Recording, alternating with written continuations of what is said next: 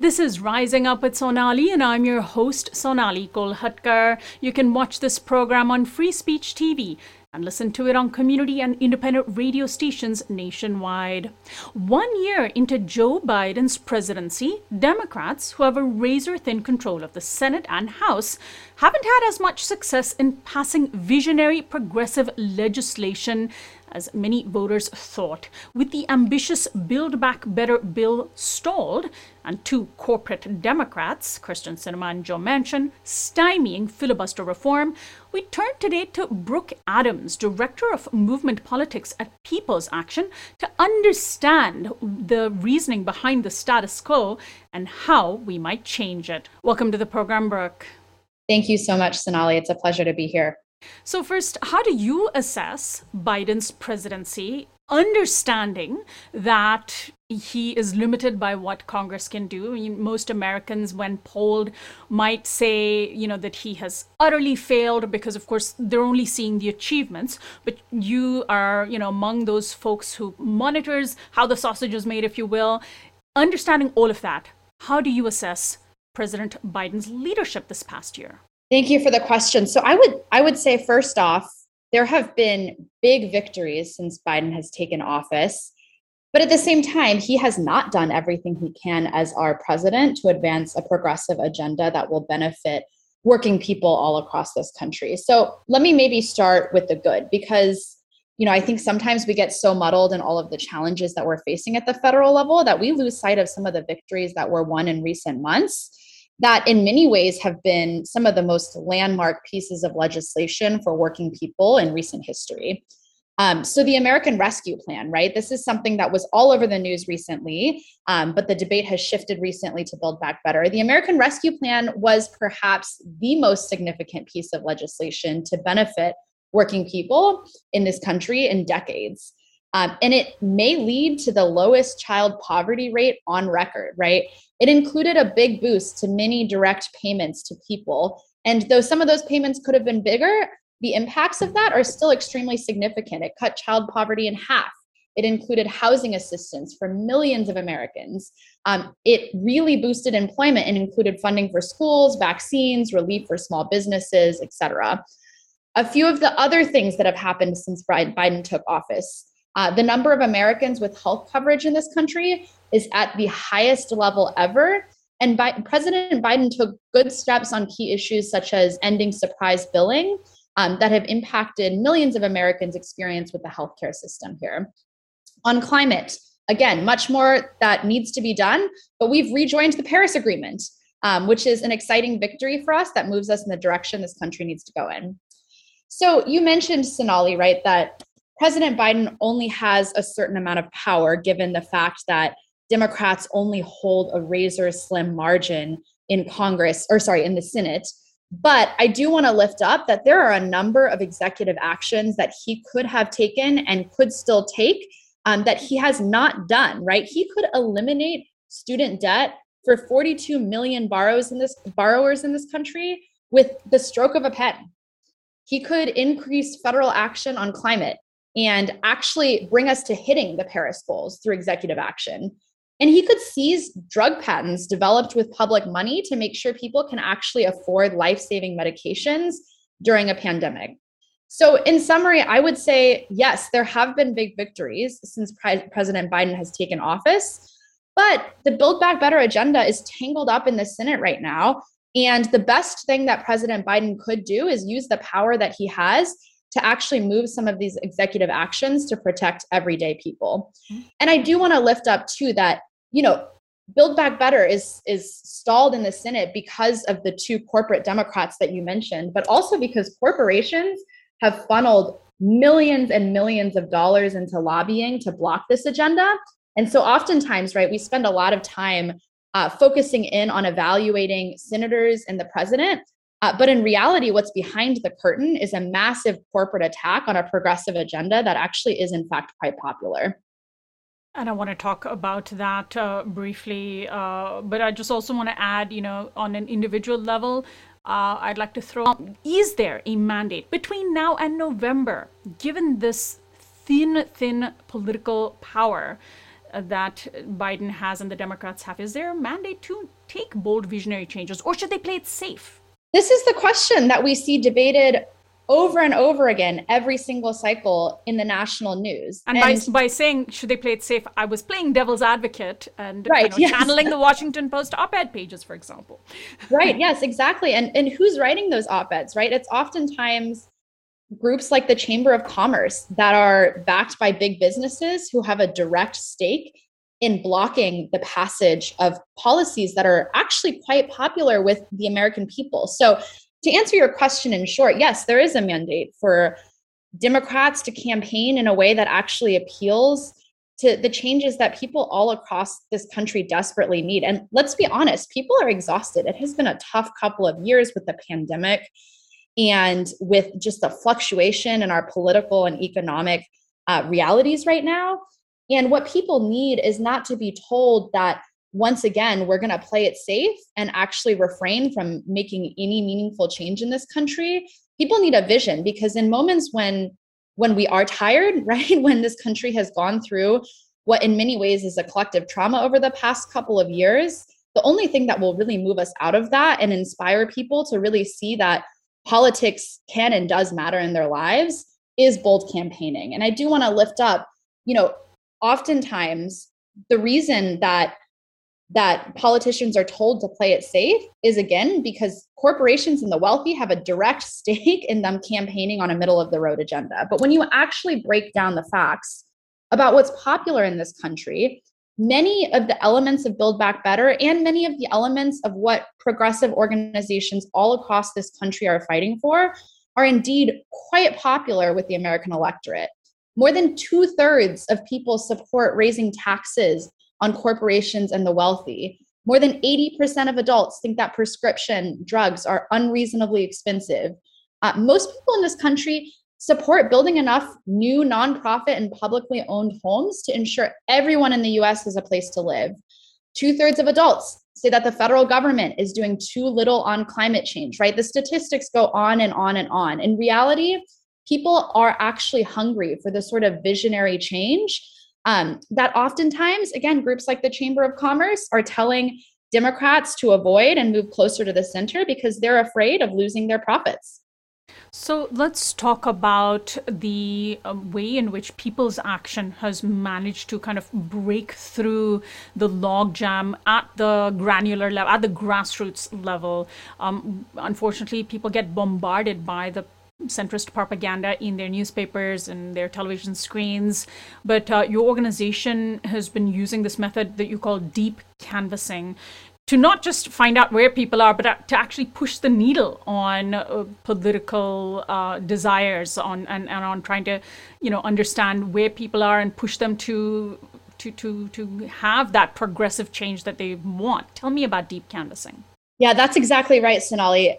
People's Actions Deep Canvas program is built to cut through the noise of the propaganda that people are hearing on Fox News, right? Blasted on their TVs every single day. Because again, the reality is the majority of Americans need better health care. Agree that climate change is a major threat that we are facing in this country, right? Want better, safe, livable homes. And the reason that they aren't with us or perhaps haven't made up their minds in elections is not because they don't want these improvements in their lives. It's because they are so blasted with fear driven messaging, oftentimes racist fear driven messaging from the right, um, that creates mass confusion, mass disinformation, and ultimately pushes people to vote against their own interests. And so, with our Deep Canvas program, what we are aiming to do is build deep, meaningful connections with voters on the doors and on the phones, right? In every single conversation we have that can cut through some of that noise and actually build a relationship that's rooted in empathy, in listening, um, that can bring people in to seeing this big picture vision of how all of us can thrive and benefit once we have a government and an economy that cares for all of us. So instead of giving our canvassers poll tested, DC, you know, created messaging that they just go regurgitate on the doors, we actually train people in softer skills like how to listen, how to ask questions, how to engage with curiosity, and ultimately how to build a one to one relationship with people on the doors um, so that voters are able to see that what differentiates us is actually not so great. And what brings us together under wanting and needing this shared agenda is much stronger and can last for the long haul. Because ultimately, we know, end of the day, that no matter what we do, there are going to be fear driven messages on immigration, right? Telling voters that they have to pick either the climate or their jobs, and we can't have both. And the only way we get in front of that is by actually building lasting relationships with people. So when all of that fear driven messaging comes, people remember the hope and the connection that they had with the, the folks who talked to them on the doors and on the phones. And that compels us all to actually build together the government and the economy that we need. Brooke, you co-wrote a, an op-ed in USA Today with Representatives Rashida Tlaib and Ilhan Omar last fall, where you point out that there is support among Americans for, say, Medicare for all. Uh, we've just had a conversation today with the California Nurses Association expert about CalCare, um, which is a single-payer bill in California. But of course, at the federal level, we have a bill as well, and we're always, you know, there, there's the naysayers against single gets so much um, space in the op-ed pages. But tell me what your, what you and Tlaib and Omar um, find and share in your op-ed about healthcare single payer for all. I mean, the findings are simple. It's that the majority of Americans actually want and need Medicare for all, and I, will I will say first, I actually think it is extremely popular. And when people do not support it, it is oftentimes just because of the fear driven messaging again around the buzzword and not because of what the policy would mean in people's lives right? We have been experiencing a global pandemic for over 2 years now. I think most americans understand at this point that healthcare is something that needs to be a human right that all of us have fair access to in order for people to have the basic necessities they need to survive here in this country. Um, and americans identify time and time again healthcare is a top priority in elections, right? Um, and so when we see middle of the road corporate Democrats avoiding Medicare for all and avoiding taking strong stances, I guarantee you the vast majority of them are receiving money from private insurers um, and potentially even hospitals, right, within their localities. And this is what drives them to actually avoid campaigning and being champions on issues like Medicare for all, right? What's when really oh yes, go ahead. What's really interesting, Brooke, um, is that you don't hear the critics of Medicare for all complaining about the fact that the government has picked up the cost of COVID 19 testing, vaccines, you know distribution um, the cost of even treatment. Most covid-19 treatment if you are stricken with the virus and you're uninsured the government will generally pay for most of your treatment. There's this covid-19 exception that has gone under the radar over the past two years where we have assumed it is a given for the government to use public funds to pay for our care but only if you catch the virus. If you have cancer and are uninsured, you're out of luck. And it's really interesting that we haven't heard the private insurers or you haven't heard, you know, the Heritage Foundation or these other corporate profiteers who want to preserve the private health insurance system complain about this because it would be really horrifying to hear them complain about people's care being covered. There is a COVID 19 exception. Yeah, it is. It is a very interesting fact, Sonali, and I, I think in part speaks to some of the work that was done through the American Rescue plan to normalize the expectation that COVID actually be something that the government is putting federal money into. At the same time, I, I would just say that Americans are horrified enough by this pandemic that if corporations, if, if private insurers started coming after this policy, it would just be so revealing of their interests as opposed to the interests of the health and well-being of the American people um, that I, I don't think they could come back from it. But it's interesting also that um, there hasn't been enough connection made between, well, if the government's going to cover COVID 19 care, why aren't we covering other care? You know why Absolutely. aren't we covering cancer care diabetes care et cetera et cetera. Um, well so th- then let's talk about um, what it's going to take to push things forward with just going back to the issue of deep canvassing. Uh, in fact uh, i had spoken to someone else at people's action before the november 2020 election about how deep canvassing was shown to uh, you know increase turnout for biden your organization actually did a lot of canvassing work around the country and helped move the needle, you know, even in the tiniest way to ensure that Trump wouldn't have a second term. But here we are, stymied once more with these, you know, with, with the midterm elections coming up in 2022. How can deep canvassing ensure that Biden not only retains his Democratic majority, but that the House and Senate control is large enough that we can have Build Back Better? Um, the House could go to Republicans. The Senate could go to Republicans. Yeah, it's a it's a great question. And look, I think looking ahead towards 2022, there's there's a lot to be worried about. And I do think that our deep canvas program is one of the areas in which, at least for me, there is a lot of hope about what is possible in this country too. So the, the major things I would say our deep canvas is actually meant to appeal to people who are conflicted. And I do think the progressive movement has made huge strides over the past decade to elect champions to federal office. But when you look at where those victories have happened, the vast majority of them have been in safely blue areas. And so there's a lot of work that we need to do to actually build our base, right? And preach beyond the choir and reach reach conflicted voters, especially working class conflicted voters who have a direct stake in the sort of policies that we are campaigning on, uh, but perhaps aren't already voting with us or have not made up their mind yet. And our Deep Canvas program in 2022 is actually focused on building infrastructure in Republican held turf that, frankly, the Democratic Party has not been building the infrastructure it needs to win in for decades. Because these are the areas where there's vast communities of people who, again, really need the things that we're campaigning on um, but are conflicted. And come November, their votes are going to be critical for determining the makeup of the House and the Senate.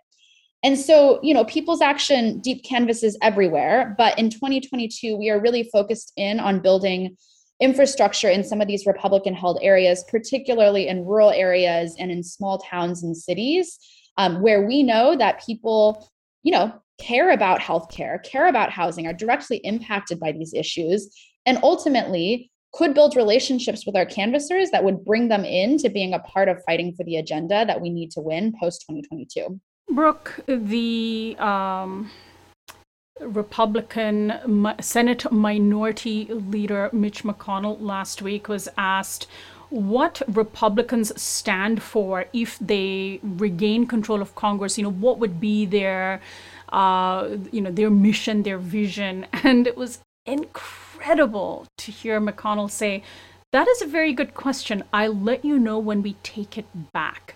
He didn't want to tell us what Republicans stood for. It's it's fascinating that I mean, one can only imagine what was going through his head. But the, the first thing that makes me think, Sonali, is that in many ways, the way that the ways that the GOP campaign are rooted in fear more so than than a policy agenda, right? I that guess does he not couldn't quite say that they stand for corporate uh, profits. well, I was I was just going to say it's not that they don't have a policy agenda. They absolutely right. do, but they're not out there knocking doors talking to voters about how they're going to rig the country's politics to benefit corporations and the wealthy. Even though that in, that is in reality what they're doing. The thing that they campaign on is fear-driven messaging about how you know people who don't look like you are to blame for your problems when the thing that they're moving behind the curtain is a massive corporate takeover of the entire country so i guess it does not surprise me that um, that you know he was uh, slow in responding because the policy agenda they're moving is not necessarily the thing that americans want to hear Brooke, I want to thank you so much for joining us today. Give out a website for People's Action and where people can find out about uh, the Deep Canvassing Project. Yes, you can go to peoplesaction.org. That's peoplesaction.org. Brooke, thanks so much for joining us. Thank you. My guest has been Brooke Adams, Director of Movement Politics at People's Action. I'm Sonali Kolhatkar. You can access this and other interviews on our website, risingupwithsonali.com, by becoming a subscriber. Find our audio podcast on iTunes and Spotify, and follow us on Facebook, Twitter, and Instagram at RU with Sonali.